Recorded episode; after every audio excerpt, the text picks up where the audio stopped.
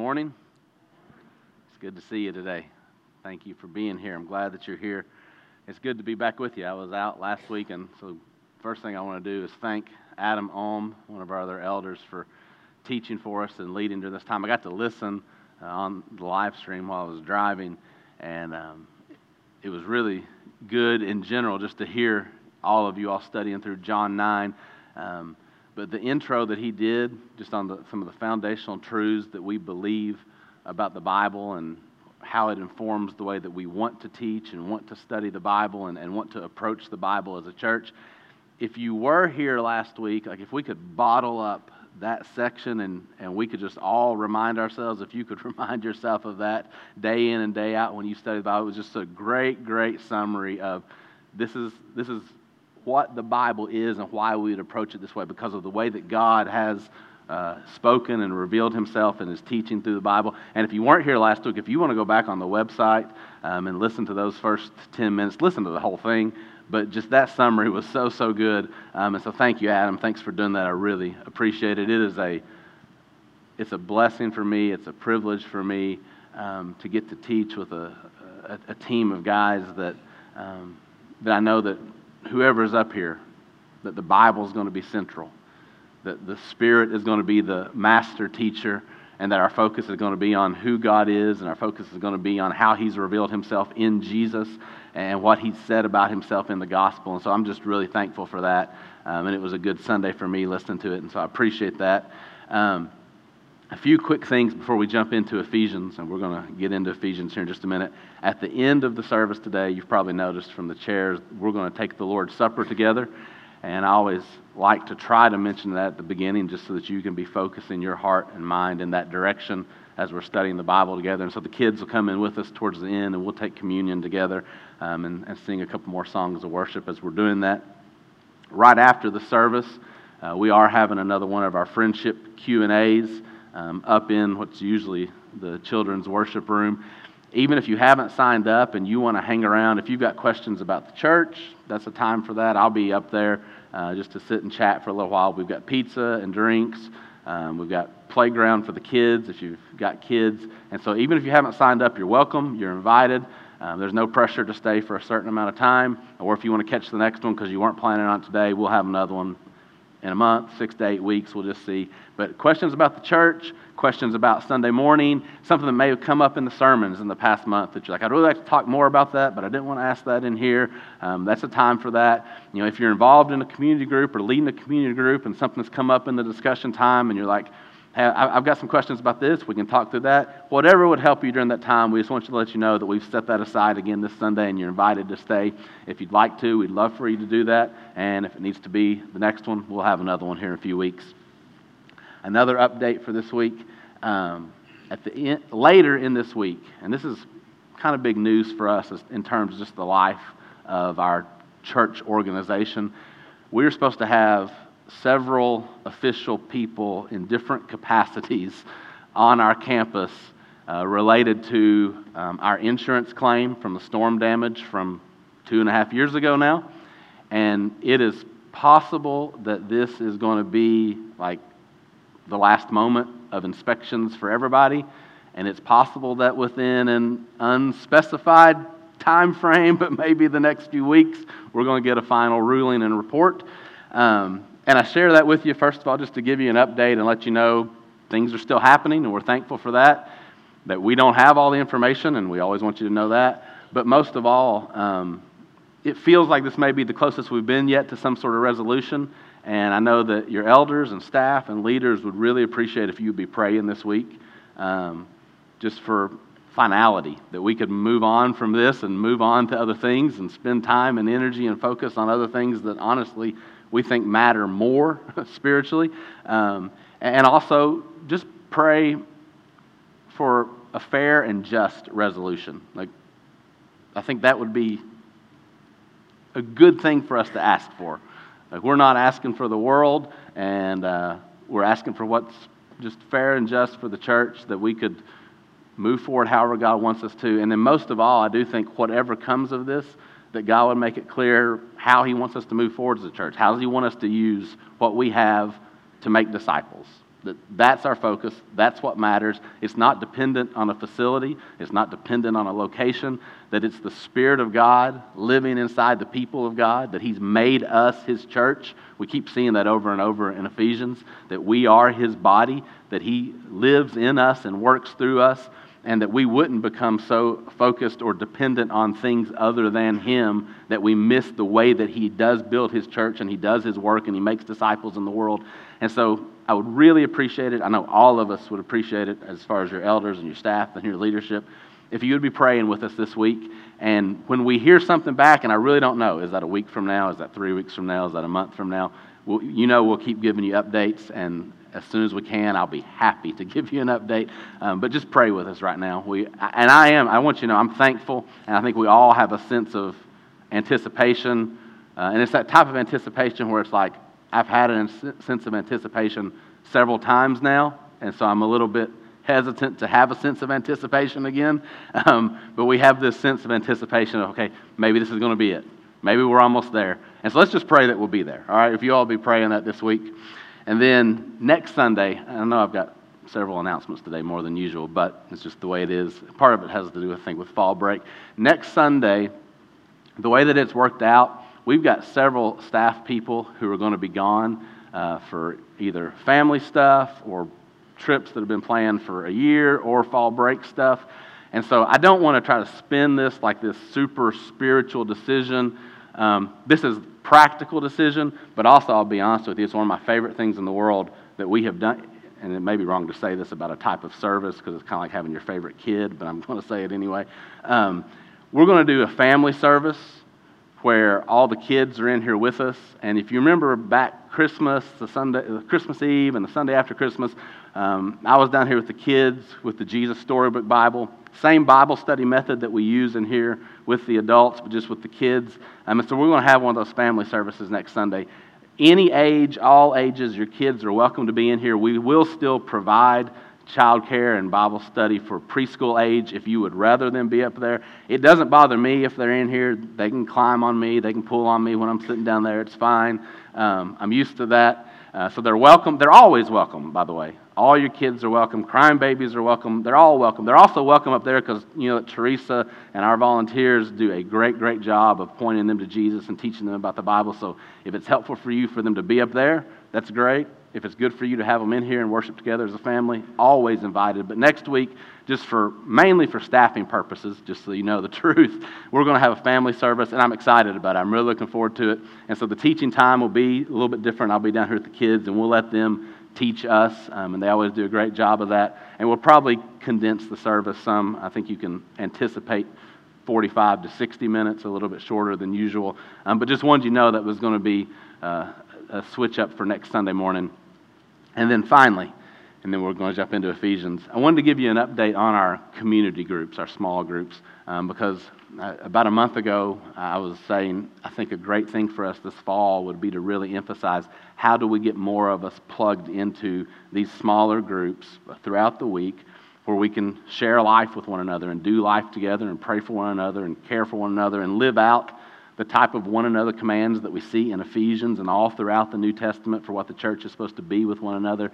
Because you know, while this is profitable for us, hopefully spiritually each week, this isn't the full scope of what God intends the church to be for one another. And so I'd ask you to be praying and even thinking toward can we start 10 new community groups this fall? And I just wanted to give you an update that we've got a, a ladies group that's starting on Tuesday mornings at 9:30 here on campus.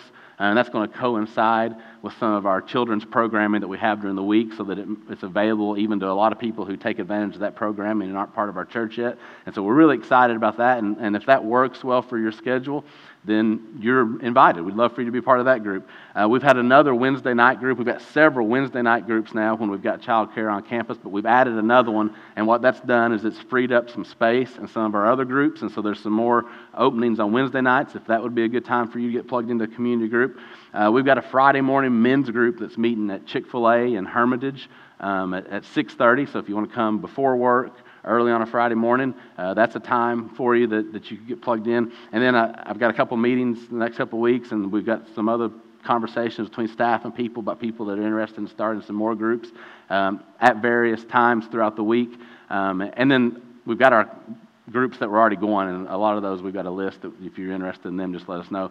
But I'm really thankful for that. Thank you for your openness to that and your willingness, and I'm thankful for the way that God's working and, and prompting people uh, to step up and say, Yeah, I want to lead a group. Uh, let's study the Bible this way. Or, or I feel equipped because of the way that we're approaching the Bible that, yes, I can pray with people, read a section of the Bible, ask, What's this teach about God? and ask God to speak to us. And so I'm really thankful for that and excited to share that with you. And I pray that we'll keep moving in that direction. And so don't hesitate to reach out to us at the end of a service, to call the office during the week, to email one of us. Um, all of our emails are on the church website, and just let us know if that's the, the direction that God is leading you, either to get involved or to help us start another one. All right, that's all the announcements. I don't think I've ever told you all this. Maybe I have. I hate doing announcements. like I just, I hate it. it. I don't know why, but it is like this level of anxiety for me I'll stand up here all day and we talk about the Bible, and I enjoy doing that, but I hate it. And, and there, that stuff was important right then. Like we need to talk about every single bit of that. I know that. Um, but it just, whew. So, Ephesians. Darren. Oh, thank you.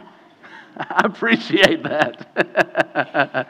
I love the announcement video. Like it keeps me, but then there's always like something else I got to add. But all the fall break staff moving around. Justin was gone this past week, and he usually does the video for us. So, and the thing is, I would have had to say all this anyway. It didn't even matter. But Ephesians. Um, the last time I was with you two weeks ago, we were in Ephesians four, and I read the whole thing, and you all got to share a little bit about what God was teaching you about Him, and then I talked a whole lot. Um, and so I had really thought we would pick up in the middle of Ephesians 4 and go to the middle of Ephesians 5 today, but I just kept not being able to not read the whole part of Ephesians 4 because it does go together. And I wanted to make sure that I'd given you enough time to share what you were seeing. So I'm going to read a little longer chunk. I just wanted to prepare you up front if you can hang in there with me. We're going to start at the beginning of chapter 4, and we're going to go to 521 um, which that's one more verse than you have in your worship guide, and that's my fault when I was communicating. I said 520, and I meant to put 21 in there. So I'll read one more verse than you see. Um, we'll read that long section, and then you feel free, even if it's in the first part of chapter 4, uh, to share what you're seeing about God. Um, and then towards the end, before we move into the Lord's Supper, I do have a couple of things that have just kind of just repeatedly popped up in my head the past two weeks as I've been thinking about this section that I want to share with you. So I'm going to pray for us. And not part of just a, like, hey, this is what we do, we pray right now. Like, not just a ritual, not just a routine. I pray that it's not empty, mindless ritual right now, but it is us really saying, we know who God is, and we know who we are, and we need Him. And we know that He's good and He gives. And so we're going to ask. And we're going to ask that His Spirit will teach right now. Not me, not you as you share what He's given to you, but that He will teach. Um, the song that we sang, like, that the Word of God will speak, that the Spirit will speak through the Word, um, and that He will do a spiritual work. And so we're going to pray, and then I'm going to read this section so that we're hearing from Him and not just my words or our thoughts. And I'm going to ask you to listen primarily, like we always do, as our starting place for what does this teach about God. And then as we see who God is showing us that He is, we're going to ask if that's true about God, what's He saying to us this morning? What does that mean for us? How should it affect us if we are His people, His family, His children, His body, His church? If this is who He is, what's that mean for us? So that's where we're headed. Um, if you'll pray with me right now, we'll jump into Ephesians 4. Father, thank you for your goodness and your faithfulness. That you are willing to speak to us and reveal yourself to us and make yourself known. And that you are faithful to do it when your people come to you in the name of Jesus, trusting in Him and depending on you, that by your Spirit and from your word, you reveal truth to us, and not just any truth, but the truth of who you are, that we may know you. And so we ask you to do that right now, Father. I ask you to do that right now in a way that none of us can do apart from you, that I cannot bring about.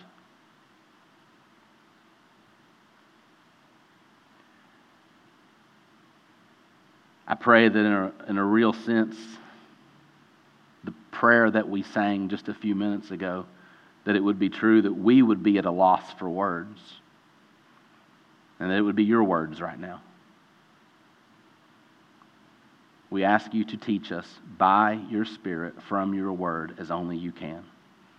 And we ask it in the name of your Son, Jesus Christ, because of his life, death, and resurrection. It's in his name that we pray. Amen. All right. Ephesians 4, running through 521. It'll be on the screen. Uh, all of it except the last verse is in your worship guide as well, there, if, if that's helpful to you. Paul writes, I, therefore, a prisoner for the Lord, urge you to walk in a manner worthy of the calling to which you have been called, with all humility and gentleness, with patience, bearing with one another in love, eager to maintain the unity of the Spirit in the bond of peace. There is one body and one Spirit, just as you were called to the one hope that belongs to your call one Lord, one faith, one baptism, one God and Father of all, who is over all and through all and in all. But grace was given to each one of us according to the measure of Christ's gift. Therefore, it says, When he ascended on high, he led a host of captives, and he gave gifts to men. In saying he ascended, what does it mean but that he also had also descended into the lower regions, the earth? He who descended is the one who also ascended far above all the heavens, that he might fill all things. And he gave the apostles, the prophets, the evangelists, the shepherds, and teachers to equip the saints for the work of ministry, for building up the body of Christ, until we all attain to the unity of the faith and of the knowledge of the Son of God, to mature manhood, to the measure of the stature of the fullness of Christ so that we may no longer be children, tossed to and fro by the waves and carried about by every wind of doctrine, by human cunning, by craftiness and deceitful schemes. Rather, speaking the truth in love, we are to grow up in every way into Him who is the head, into Christ, from whom the whole body, joined and held together by every joint with which it is equipped, when each part is working properly, makes the body grow so that it builds itself up in love. Now, this I say and testify in the Lord that you must no longer walk as the Gentiles do in the futility of their minds. They are darkened in their understanding, alienated from the life of God because of the ignorance that is in them due to their hardness of heart. They have become callous and have given themselves up to sensuality, greedy to practice every kind of impurity. But that's not the way you learned Christ, assuming that you have heard about him and were taught in him, as the truth is in Jesus, to put off your old self, which belongs to your former manner of life and is corrupt through deceitful desires, and to be renewed in the spirit of your minds, and to put on the new self, created after the likeness of God in true righteousness and holiness. Therefore, having put away falsehood, let each one of you speak the truth with his neighbor, for we are members one of another. Be angry and do not sin. Do not let the sun go down on your anger, and give no opportunity to the devil. Let the thief no longer steal, but rather let him labor, doing honest work with his own hands, so that he may have something to share with anyone in need. Let no corrupting talk come out of your mouths, but only such as is good for building up, as fits the occasion, that it may give grace to those who hear. And do not grieve the Holy Spirit of God, by whom you were sealed for the day of redemption. Let all bitterness and wrath and anger and clamor and slander be put away from you, along with all malice. Be kind to one another, tender hearted, forgiving one another, as God in Christ forgave you. Therefore, be imitators of God as beloved children, and walk in love as Christ loved us and gave himself up for us, a fragrant offering and sacrifice to God. But sexual immorality and all impurity or covetousness must not even be named among you, as is proper among saints. Let there be no filthiness, nor foolish talk, nor crude joking, which are out of place, but instead let there be thanksgiving. For you may be sure of this, that everyone who is sexually immoral or impure or who is covetous that is, an idolater, has no inheritance in the kingdom of Christ and God. Let no one deceive you with empty words, for because of these things the wrath of God comes upon the sons of disobedience. Therefore, do not become partners with them. For at one time you were darkness, but now you are light in the Lord. Walk as children of light. For the fruit of light is found in all that is good and right and true and try to discern what is pleasing to the Lord. Take no part in the unfruitful works of darkness, but instead expose them. For it is shameful even to speak of the things that they do in secret. But when anything is exposed by the light, it becomes visible, for anything that becomes visible is light. Therefore it says, Awake, O sleeper, and arise from the dead, and Christ will shine on you. Look carefully then how you walk not as unwise, but as wise, making the best use of the time, because the days are evil. Therefore, do not be foolish, but understand what the will of the Lord is. And do not get drunk with wine, for that's debauchery, but be filled with the Spirit, addressing one another in psalms and hymns and spiritual songs, singing and making melody to the Lord with your heart, giving thanks always and for everything to God the Father in the name of our Lord Jesus Christ, submitting to one another out of reverence for Christ. All right, I know there's a lot there, and there's no pressure to mine every detail this week. We'll see what God leads us to cover today, and if we need to circle back around in a couple of weeks, we will. Um, and we'll spend as much time here as we need, or if it's time to move on, we'll do that too. And I just I want to remind you as we start that all this is built on the first three chapters, all the things that we've seen about who God is in Ephesians 1 through 3. And if you haven't been here with us for that, or if that's kind of drifted out of your mind like it does to mine sometimes, I would invite you to read the first three chapters again this week, and you're welcome to go back and listen to some of those sermons if that's helpful to you. But with that as the foundation, jumping into that therefore in chapter 1, that's why I want to be so intentional about pointing it out. It's because verse 1 immediately, I said chapter 1, verse 1 of chapter 4 immediately points us right back to the first three chapters like, hey, because of all that, therefore, all this. Um, so, with that as the basis, what is standing out to you this morning? What's this teach us about God? Who He is, how He works, Father, Son, Spirit, a few truths about God that are standing out to you.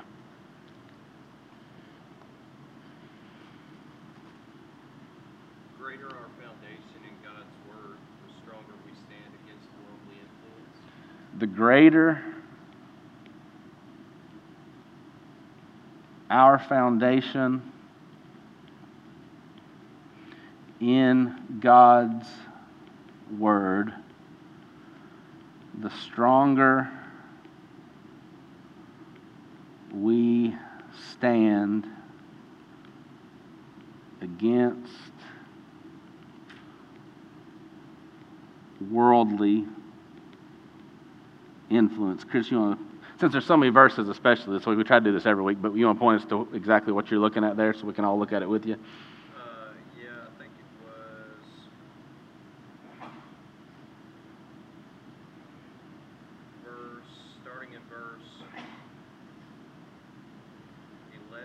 Mm-hmm. Down to 14. Yeah. So the gifts in this section is talking about the gifts that Jesus has given to his church. And he's given all these different speaking people, right? People who are going to use their words apostles, prophets, evangelists, shepherds, and teachers.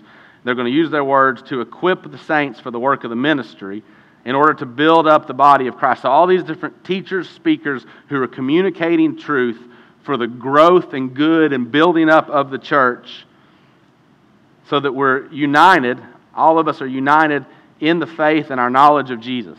That we're, we're hearing the same truth, being taught the same truth, so that we are one in what we believe and especially one in what we know about Jesus so that spiritual maturity is coming about, that we're growing into the fullness of who Jesus is as He lives in us, and that one of the results of this is so that we won't be spiritual children, spiritual infants who are tossed around by everything that we hear from the world and even everything that we hear from religion that isn't grounded in Jesus and the truth of who He is.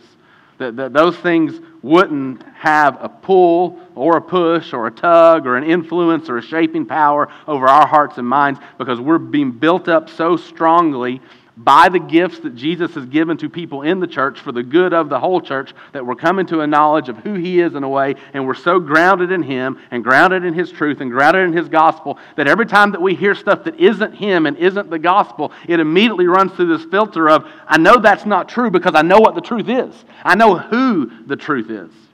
And so, yeah, and, and, the greater our foundation in God's Word and the way that He reveals Himself to His church through Jesus, the stronger we stand against all the things that aren't Him and aren't His truth. What else stands out to you?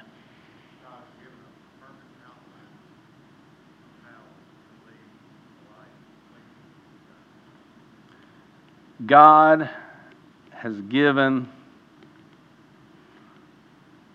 a perfect outline of how to live a life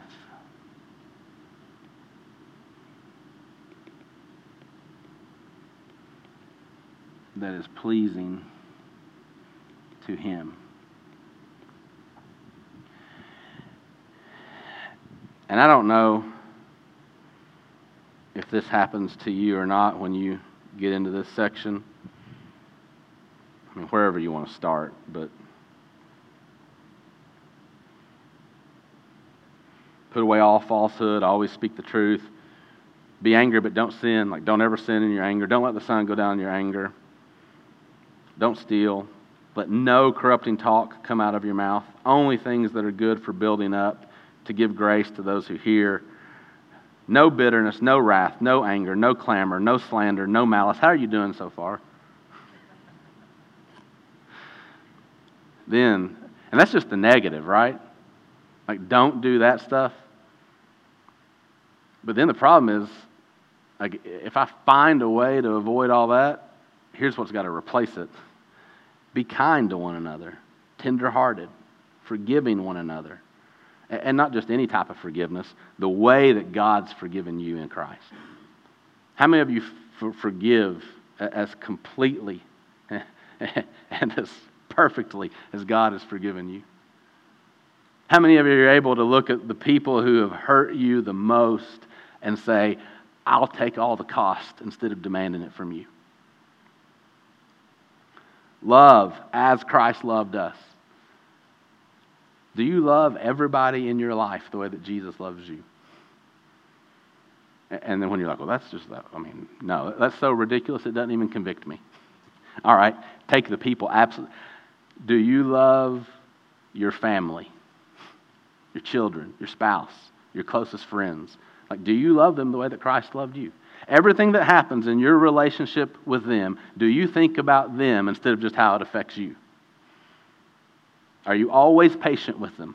always kind, always tenderhearted, always compassionate, always merciful? God's given a perfect outline of how to live a life that's pleasing to Him, and it's true. And Paul continues to pile it up. You know, I've, I've stopped there, but there's more and more and more.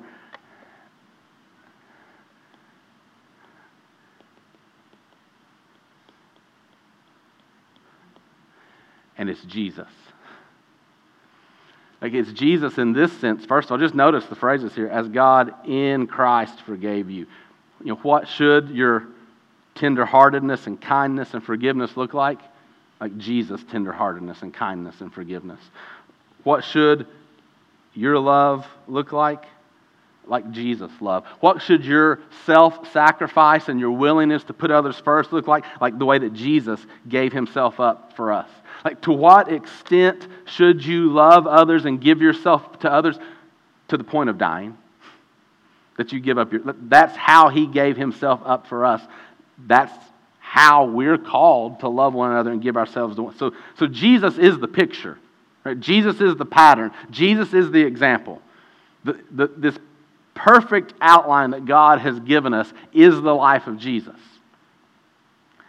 And then also, and you're welcome. Like if you want to object to this in here, and we like it's it's healthy for us to dialogue. We can do that right now, or afterward if you want to come and be like, hey, I know you said that, but I don't agree. We can have really. I invite you to, but I'm just going to say, as far as I know, like Jesus is the pattern, and also none of us live up to this pattern. But there's two things that happen in this text. I think if we're honestly allowing the Spirit to expose our hearts that it, th- this text says, Do you see who Jesus is? Do you see how glorious and unique and wonderful Jesus is? Do you see there's nobody like Jesus? Are you drawn to him? Are you in awe of him? Does your faith in him grow a little stronger because of who he is? Do you see that he's everything? He's all of it. He's the, the heart of all your faith and all your religion and all your. Do you see who Jesus is? And then, secondly, do you see how much you need Him? Do you see that you are not this? Not apart from Him. You're not this the way that He is. There, there is a built in humility here. There should be a built in brokenness, a built in, like this, an honest reading of what Paul says about this is what the body of Christ should look like. This is what the people of God should look like. This is what the children of the light, the children of God, the people who have God as their father now because he's adopted, this is what they should look like. An honest reading of that should be like, I'm not that. I'm not that the way that he says. And the thing is, the more that he shows me I'm not that, it's like when he peels back a layer and exposes it in my heart and I look at it, all it does is he's like, there's 10 more layers below that and you can't see them yet because I've just got to deal with this one first. Like the more he shows me I'm not like that, the more I realize I'm not like this. And what it should do in you, like, that's why if we started in chapter 4, this whole thing's hopeless. If we started the way that it's natural for us to start, in our flesh, in our natural minds, in the world's way of doing things, and in a natural, human, man centered, religious way of doing things, if you started in four and five, you're going to do one of two things. You're either going to give up and you're going to say, forget this, I can't do this, and you're going to get angry because of the way that it makes you feel overwhelmed, and you're going to get exhausted because you've tried, and you're just going to shut down, and you're going to live a life of rebellion. You're going to say, this is stupid, I'm not doing it. And what you really mean is, I can't. And I can't bear the fact that I'm supposed to and I can't. So I'm going to say the problem's with this and I'm just going to walk away from it. And people do that all the time. And they're not walking away from Christianity when they do that. They're walking away from a Christless moralism, from Christless morality. Or if you don't do that, the other thing that you're going to do is you're going to find a really creative way to religiously pretend and you're going to convince yourself, I'm doing this. And one, one of the best ways we do it is I won't actually look to Jesus as the perfect outline. I'll start looking at everybody else.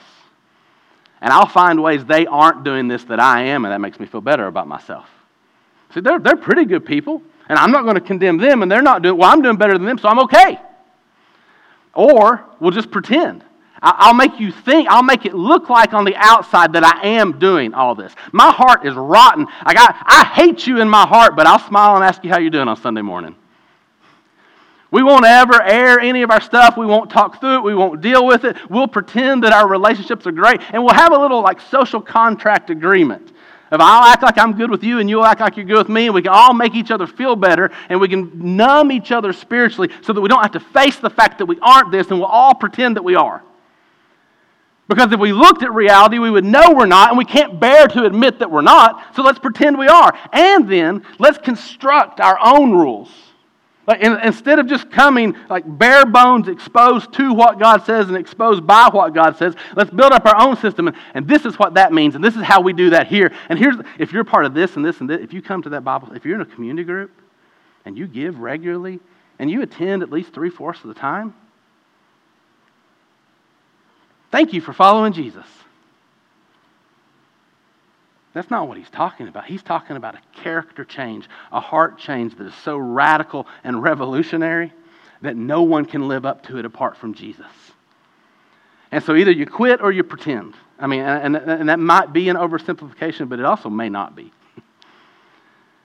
like either you, you hate it and rebel against it, or you get so exhausted that it just breaks you and crushes you and you can't do it anymore or you pretend that you're doing it and you invent your own version of it and you discard what God really means and you hide your heart behind your system and you help each other hide. Like, it's the same thing that can happen between somebody teaching up here and you all sitting out there. That I'll stand up here and I'll say things that feel good and then you'll tell me what a good job I do. and I like you tell me what a good job I do, so I'll figure out a way to say things that feel good in the next week. And it's why it's so important for us to get out of the way and let the Word of God speak and expose to us because the reality is neither of these things. And the reality answers both of these things. Like to those of us that want to pretend and say, yeah, I am good enough, and, and for all of us to have that little social contract together, there's a humbling that takes place right here where the Word of God is saying, You are not this. You can't live up to. You haven't lived up to this Where was it? At one time, you were darkness. That's who you were naturally. Apart from what God does for you and apart from what God does in you, there's the starting place. That is what you were. That is what I was. That's what we are apart from Jesus. And so it humbles you and it breaks you and it, it, it destroys the facade and it strips away the pretense, and it won't let you pretend if you're willing to really come and say, This is what the Word of God says about me. But then on the other hand, the part of you that's either exhausted or hates it or rebels and is going to give up, it comes with more hope than you've ever, ever known. Like at the exact same time that it humbles you more than you've ever known, it gives you more hope than you've ever known because nothing in this book says, get all this right so that God will love you. Get all this right so that you can be the people of God. That's not what he says. How many times here did he say, as children of the light, as children, because you already are. He loved you first. He came to you when you weren't these things. And He was these things toward you in Jesus. And now He's these things for you in Jesus, in you. He's making you into this. And that's what we talked about a couple weeks ago that this, this is not Christianity is not a so that religion. It's not get all this stuff right so that God will love you. That is not Christianity.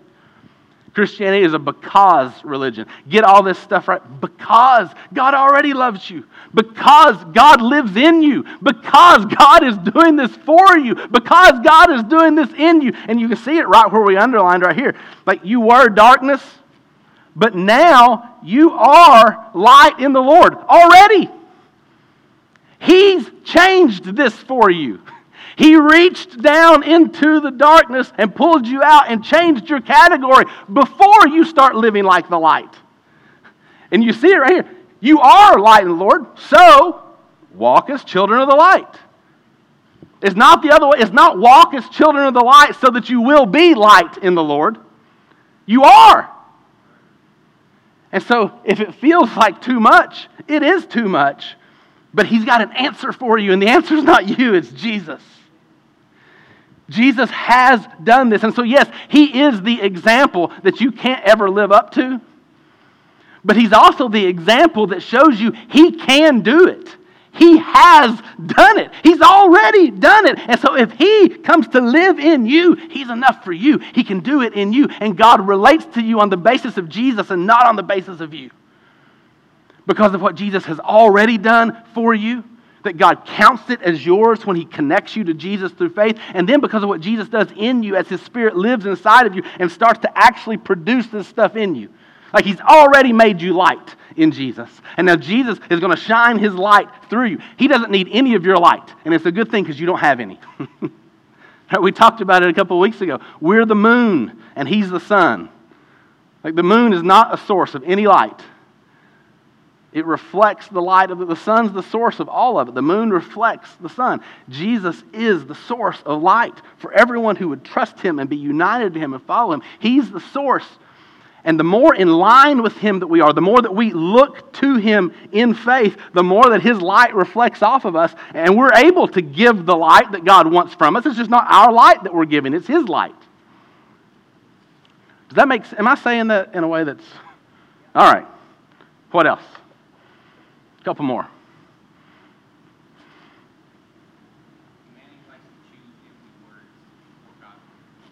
humanity, the truth about us in relationship to God. Humanity likes to choose empty words before or over or instead of is what Eric means right here, I think. God's word. You want to point us to where you're looking at? Yeah, I was actually right before talking about in six, where you see that Paul kind of warning, Mm. kind of warning, kind of warning people to tell them, let nobody deceive you with empty words, for because of these things, God's wrath comes the So it's almost like he's warning them because they are choosing empty words, or they have chosen. Yeah.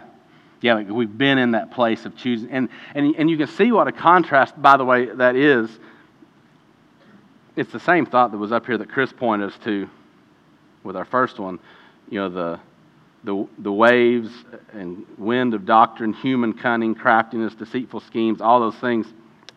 The empty words that Eric's talking about here in verse 6. The, the things that that are spoken, taught, believed, even the assumptions that are made, like the entire worldview that is taken that isn't centered on God, focused on God, built on God, doesn't have God at the center, doesn't have God as the foundation, doesn't grow out of who God is. That, and maybe here's the best way to say it. If God really is central, and just for a minute, let's not even argue about whether or not He is. Let's just, if He, if God is central, and everything is supposed to revolve around Him and is defined in relation to Him. If you start with any other approach to life where something else is central, and it doesn't matter what it is, it can be something really, really bad that's direct rebellion against God, or it could be something that generally people would embrace as good, like some good humanitarian cause, some, some good priority that, that it seems like, but if you make that central, and everything's supposed to be revolving around God and built in relation to Him, it doesn't matter what this thing is, everything is out of place. Right? Like it can't be where it's supposed to be in relation to all reality because God's the one that defines where everything's supposed to be. And so any scheme, any scheme, any, any approach, any mindset that doesn't start with God at the center, if God is the center, can lead you astray. And that's why it can be very worldly or it can be very religious and it can lead you astray if it's not centered on God. This is why that I really do believe that it is utterly crucial that we start with what does this teach about God? That we have to know who God is because God's nature and character, who He is within Himself, defines everything else. Like everything is defined based on who He is. He is the definition of all things. He's the creator of all things. And we got that back up here in chapter 4, by the way, real quickly off the start. One God and Father of all, who is over all and through all and in all. You know, if all things are coming from Him and you try to approach anything apart from Him, you aren't going to see that the right way. And so that's why, you know, with both of these sections there about how you can be deceived and tossed about and you're not grounded, that, that the answer, the grace that Jesus has given us, is He said, Here is the gift that I'll give to my people. I'm going to raise up all sorts of, and by the way, we're not going to spend a lot. Notice the plurality here. First of all, the plurality of functions apostles and prophets and evangelists and shepherd teachers, like the plurality there, and then the S, S, S, S, S. It's one of the reasons that I get on my rants, and you are probably like, why does he say this all the time? This is not what we do. He stop talking about it? It's just so common. It was common even in the New Testament. Just go read Corinthians, 1 Corinthians 1. Like all you got to do is read 1 Corinthians 1, you see this. But it's so common today in our celebrity culture to have a person. And it's their personality and their charisma and even their opinions or their emphases or whatever, whatever. And we build it on a person instead of it being built on Jesus. And then this plurality of, there's a plurality of teachers who are the gifts that Jesus has given to his church specifically because he knows you've got to know God this way. That this is the center of everything. And the world and every Christless religion, or just every religion that's not focused on Christ, is going to pull you in a thousand different directions. And unless you're grounded here on who God is, you're going to be susceptible to that. And it's because he loves you that he doesn't want you to be susceptible to that. He doesn't want you to be pulled by that. He doesn't want you to be led back into the darkness. He doesn't want you to be deceived. He is the truth and he wants to give you the truth. And so his gifts, like in this particular section, his primary gifts to the church are I'm going to give you a whole bunch of Plural, plural, plural. People speaking with different voices, even gifted in slightly different ways. That, you know, when Adam stands up here and talks, his voice is different than mine. I think that's why, part of the reason why that first 10 minutes hit me so powerfully last week is because I know he was saying something that I've said before, but it was his words. And it was God speaking through him and him teaching it. And I got to hear it fresh. Like, I got to hear him say it the way that he's heard it, and it spoke to me. It was just like, man, that is so good. And I've got to remember. I texted him, I was like, I've got to remember that. and I'm the one that said it like two years ago.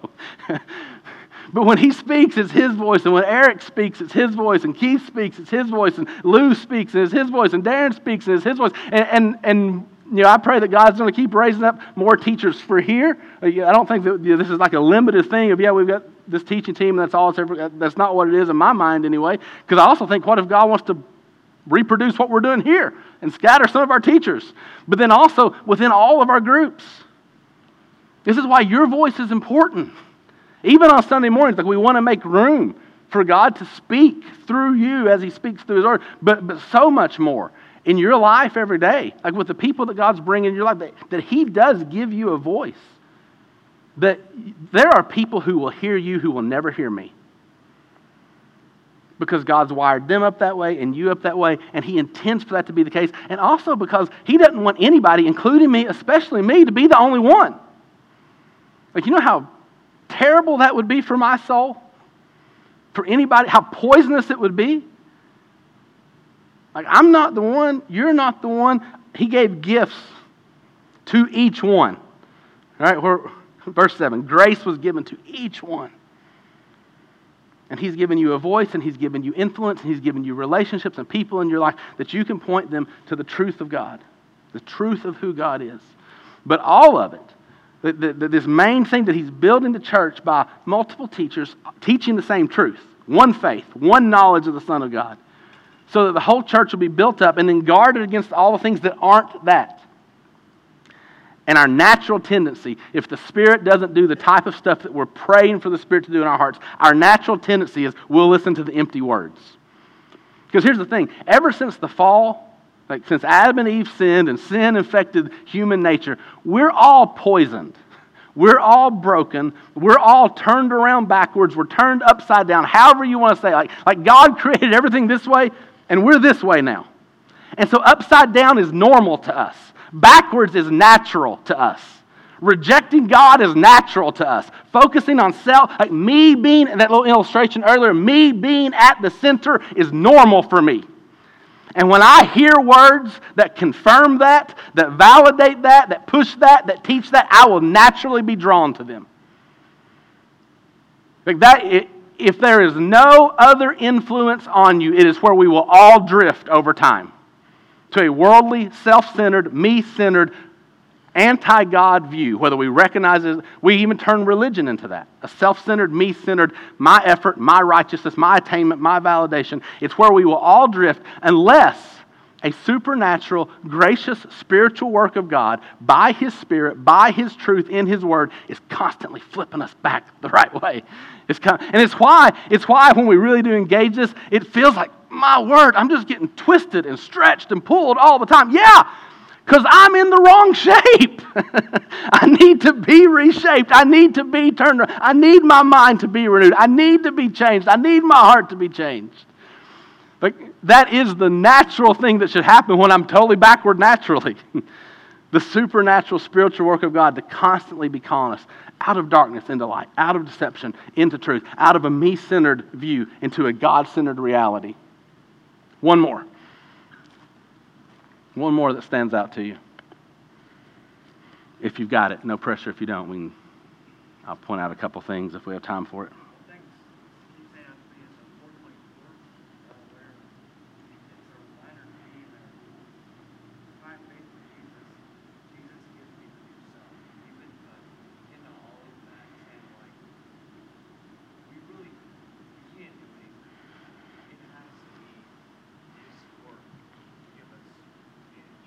Mm-hmm.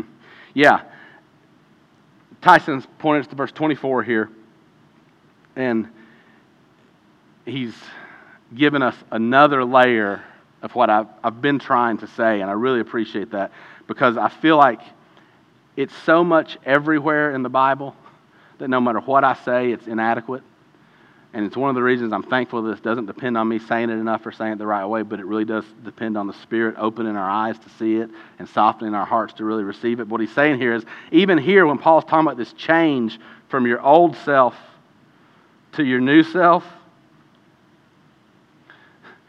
he doesn't say, make yourself new. He doesn't say, create a new self. He doesn't say, be determined to be new.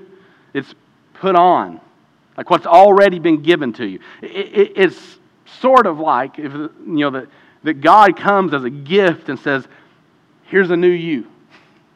I've created a brand new you in Jesus, and this the, the old you is just you. Like if you wanted to call it just Andy, like Andy alone. Andy and nothing else. And all I get from the old self is the stuff that's natural to me in my current fallen state. And then there's a new you that he creates in Jesus that's Christ in you. And it's still you. And the truth is, it's more you than you've ever been because this is who God actually made you to be. But so you've got just you, and that's usually the old self, the flesh. The Bible refers to it in different ways sinful nature. Or then you've got new you that's Christ in you.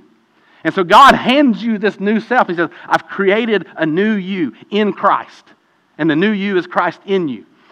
But it, it is as if that new you can just hang in your closet. And you can look at it and you can know it's there and you can know that God has given, to, given it to you.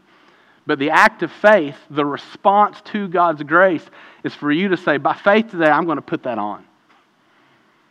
That, that's going to be who I not out of my effort and strength, but I'm going to really believe that God has given this to me.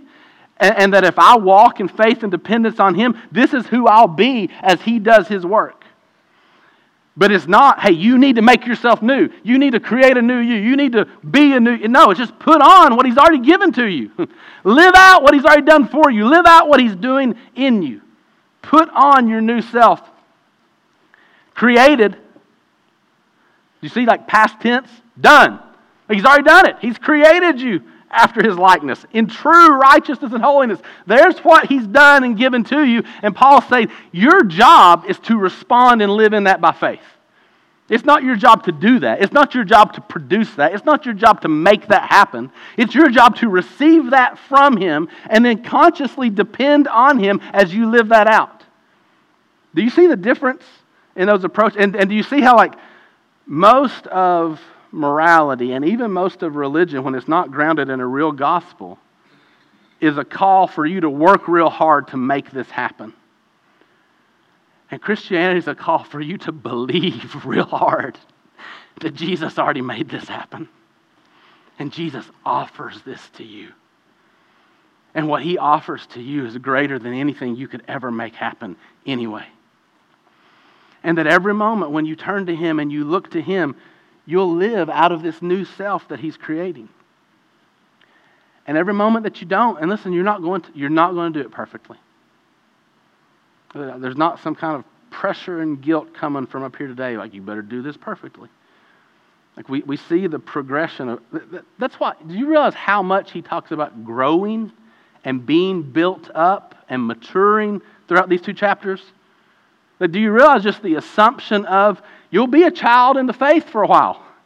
And you need to grow into something more mature, more consistent. And so it's not like he's saying, hey, get right here, right now, and be a full grown adult who's perfect all the time, or it's not real. He's just saying, when you're here, we know we still need to keep growing. and what happens is, the moments when you stumble, when you don't do this, they should remind you all over again of, oh, yeah, I should be humbled by the fact this is who I am every time I don't rely on Him. And this is how much I need Him.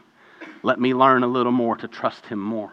Let me learn a little more to depend on Him more. Let me learn a little more how necessary it is, how much He is my life, that I need Him every day, every moment. It's why for you just to come here for an hour, hour and a half once a week, it's not going to cut it.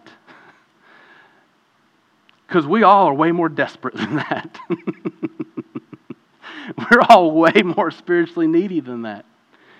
You need God an hour from now. You need God Monday morning and Monday at lunch and Monday afternoon and Monday evening and Monday when you go to bed and Tuesday when you get up and just keep every moment.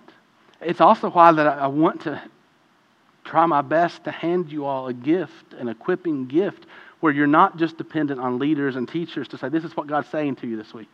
That's one place where He does it, but that all the time.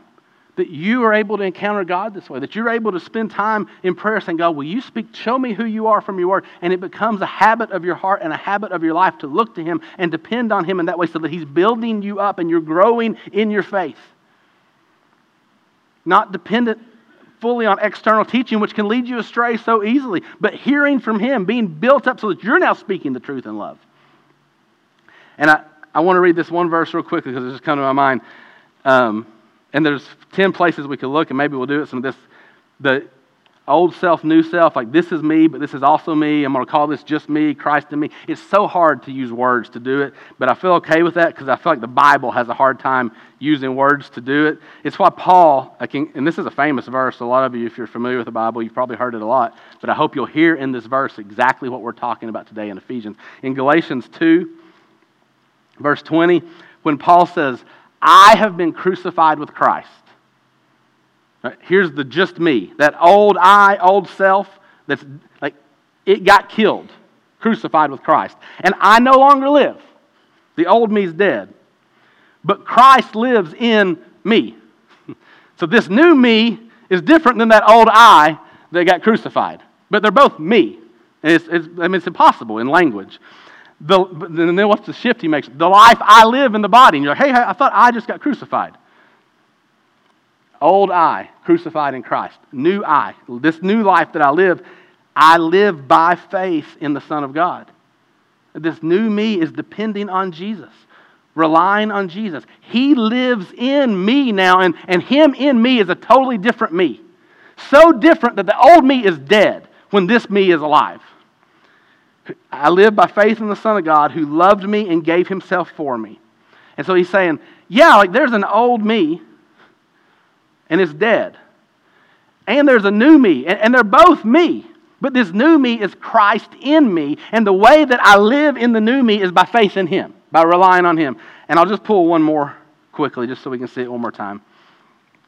In 1 Corinthians 15, it's the same sort of thing, but this time Paul's talking about how unworthy he was to be an apostle. That, that if, if it was based on deserving something, earning something, working for it, not just that he never would have been a missionary, an apostle, and, and one of the most important church planters in the history of the church, it's not just that Paul wouldn't have been that. Paul never would have been saved if it depended on Paul because he was persecuting Christians. He was opposed to the very name of Jesus being spoken. He was arresting Christians and having them thrown in prison and having them murdered for believing in Jesus when God's grace came and saved him. And so he says, I'm the least of the apostles. And I don't even deserve to be called an apostle because I persecuted the church of God. But by the grace of God, I am what I am. Not at all because of me, completely because of him. This old me didn't make any of this happen. The grace of God made it all happen. And his grace to me was not without effect. So when his grace came and got a hold of me, it really changed me and made me new. No, here's the result. I worked harder than all of them, yet not I. And do you hear the, I'm struggling here. I don't want you to think I'm saying me. I'm not saying the old me. I'm not saying my effort. I'm not saying I actually did this, but I really did this because this is really who I am now, and his grace is at work in me. So he says, I worked harder than all of them, yet not I, but the grace of God that was with me. And so that time he doesn't use the old and new language. He doesn't use the crucified and a lot. He uses the, hey, here's who I am apart from the grace of God. And then there's a new me defined by the grace of God and empowered by the grace of God.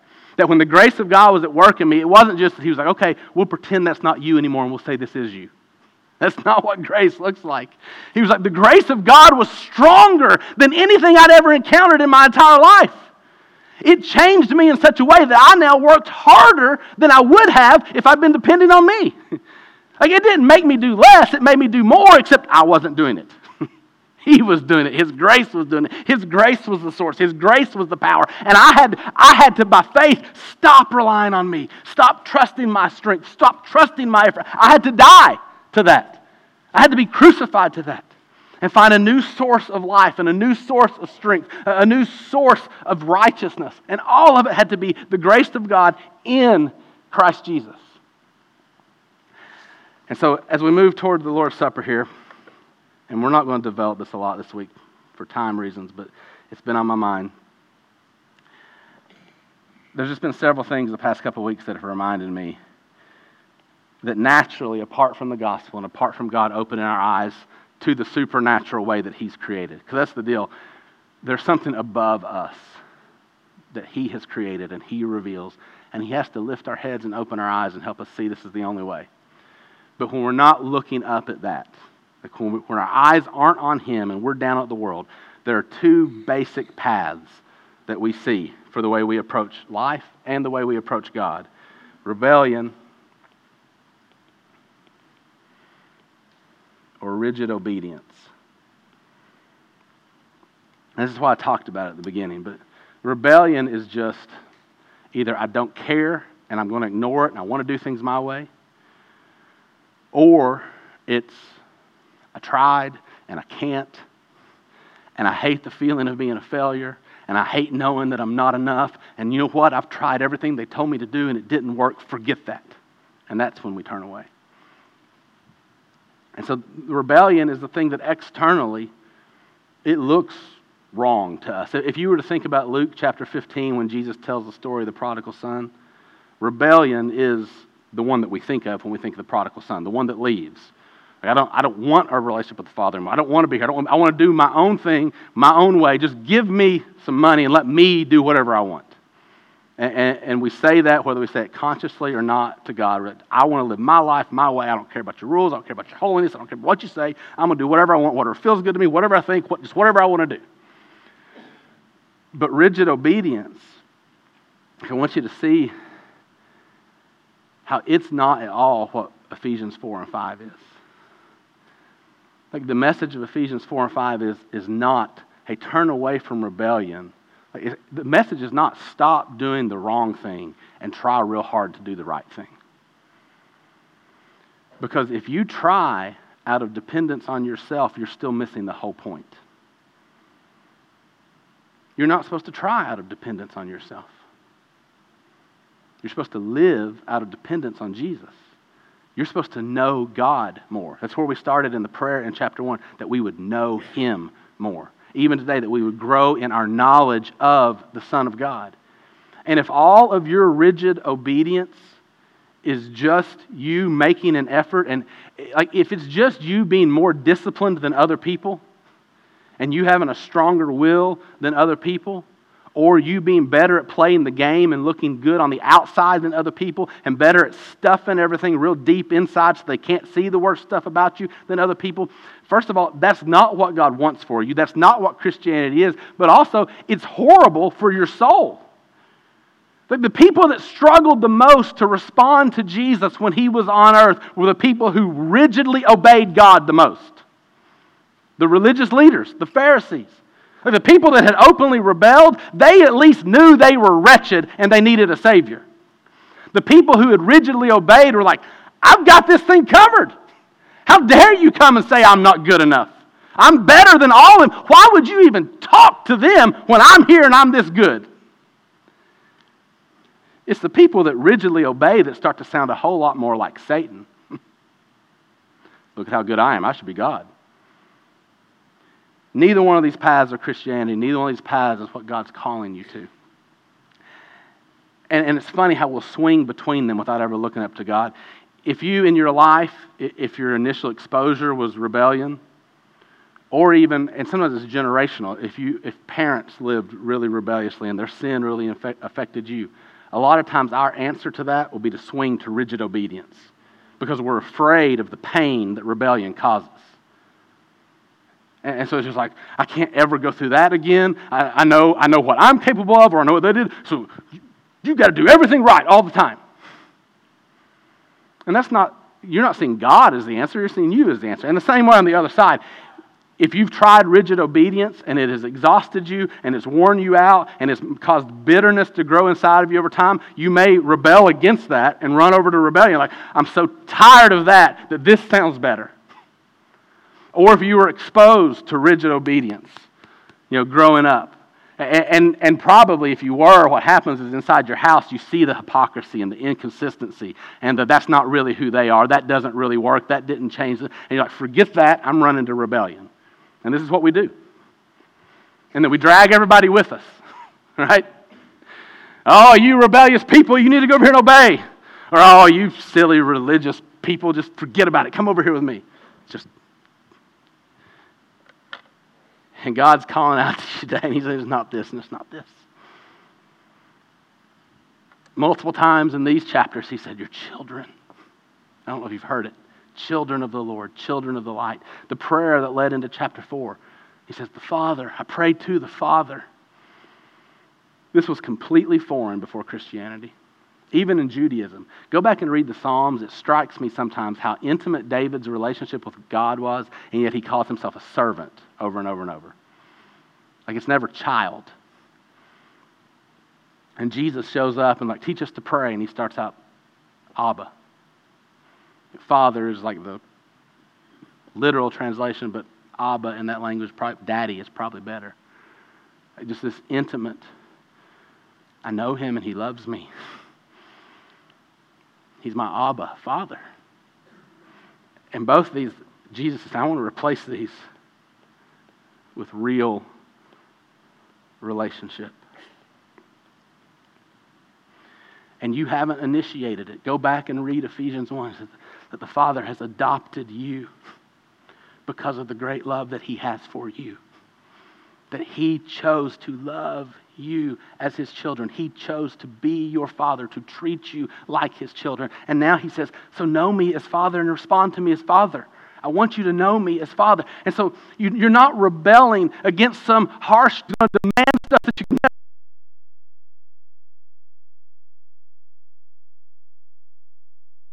and kind and forgiving, and he loves you. And you've got to know, you've got to know who he is, or you won't even know what you're trying to rebel against. Do you see how knowing who God is the answer for everything? Knowing who God is is the answer for everything. And the same way, he's not just do what I say. It's not the heart of these things. He said, I know how I made you.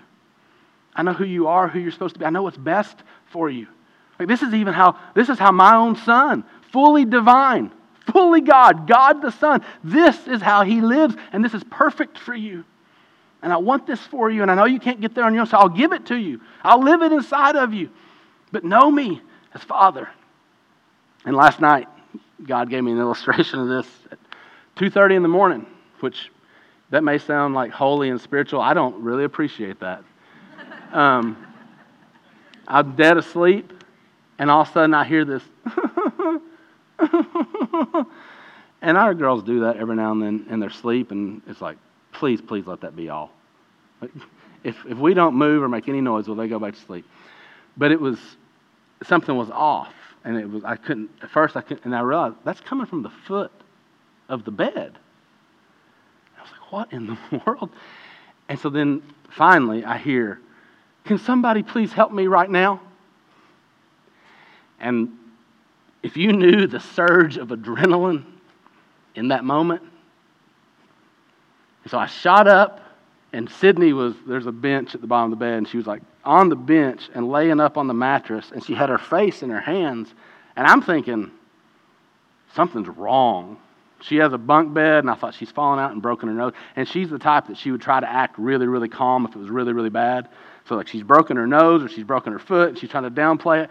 And so I'm already in my head like ready just to scoop her up, carry her down to the van, and here we go. So I've been down, I'm like, what's wrong? And she goes, the ketchup. I can't get it open. and I was like, sweetie, do you know where you are? She's like, no. And so she had climbed out of her bunk bed in her sleep, walked into our, our, and I asked her this morning, and the first thing she remembers is when I woke her up in the room, and she was like, I was dreaming about ketchup. I was like, I pieced that together. Um, and so it ended up being fun, no big deal. Walked her back to bed, got her, and I was like, and she was in bed, and I was like, Do you know where you are? She said, I'm in my bed. I was like, Okay, like you're awake, we're good. Um, but really, in that moment, like my father's heart, like when I really thought something was wrong. It didn't matter, it was 2.30. And then I was I was basically awake the rest of the night. I did sleep some more, but for a long time, just like just the adrenaline, and it calms down. But I, and so I laid there and I thought about this.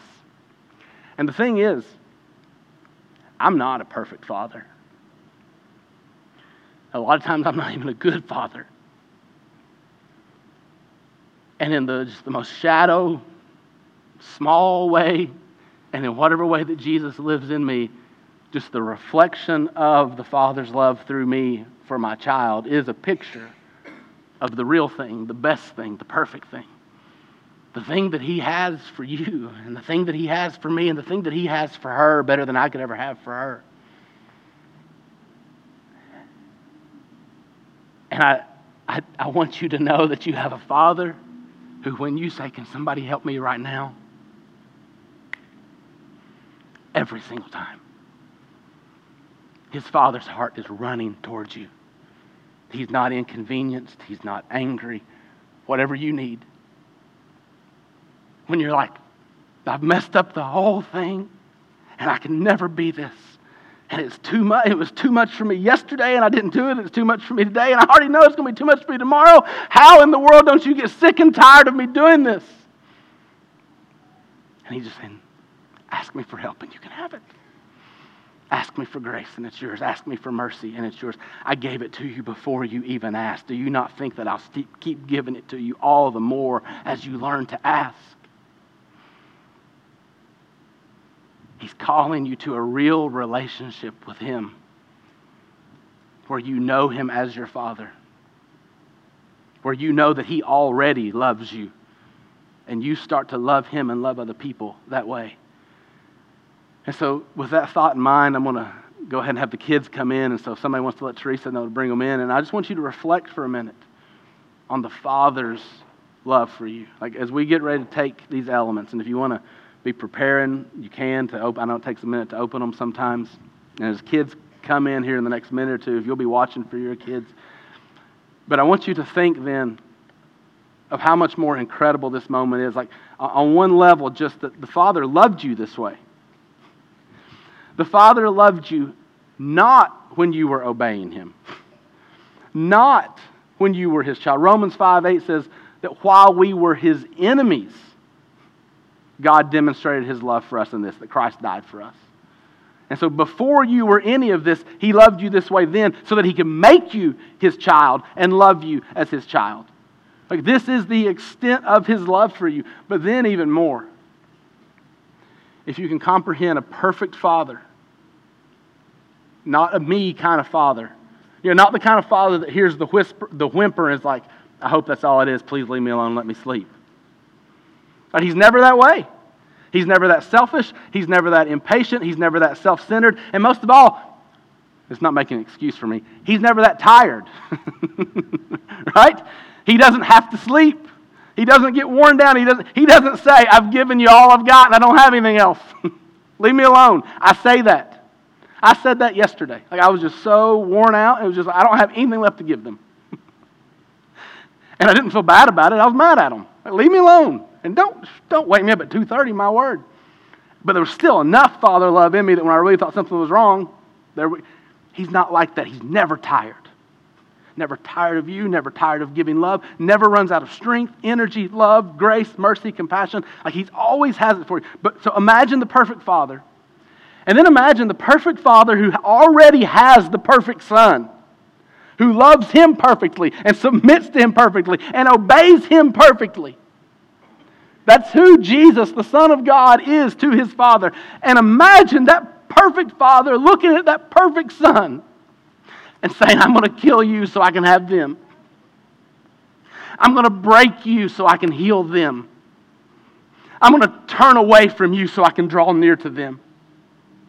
Everything that ought to happen to them, I'm going to make it happen to you. That's his love for you. That's the relationship he offers you. That's the power of his love to save you and make you his children, but then to live in you. That that love would live in you and change you. If that love lives in you, there is no limit in this world to what he will do through his people and through his church. through his family, through his children. He rejected his son so that he could accept us as his children. He took his son's life so that he could give us new life. He did not answer his son in that moment. My God, my God, why have you forsaken me? He did not answer his son in that moment so that he can answer you as his child forever. That's why we take this today. That's what we remember, and that's why we sing and we worship. So we're going to take the Lord's Supper. We're going to worship together. Pastors, elders, wives, staff, if you want to pray with somebody, we'll be down here during this first song. We're going to sing a couple. Um, but I just invite you to focus on Jesus and his sacrifice and the Father's love for you in him. And so as we take the bread, Jesus said, This is my body broken for you. Do this in remembrance of me.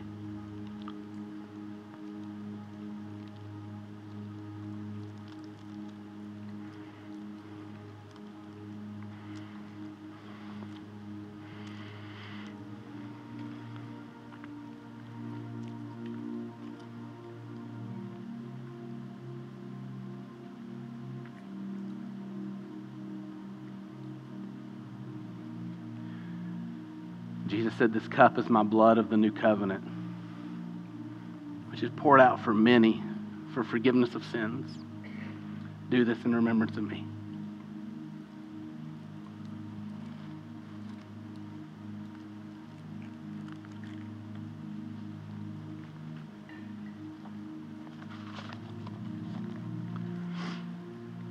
If you want to stand and sing with us, if you want to come and, and just kneel and pray, steps are open for that. If you want to pray with somebody, we'll be down here. Let's worship together.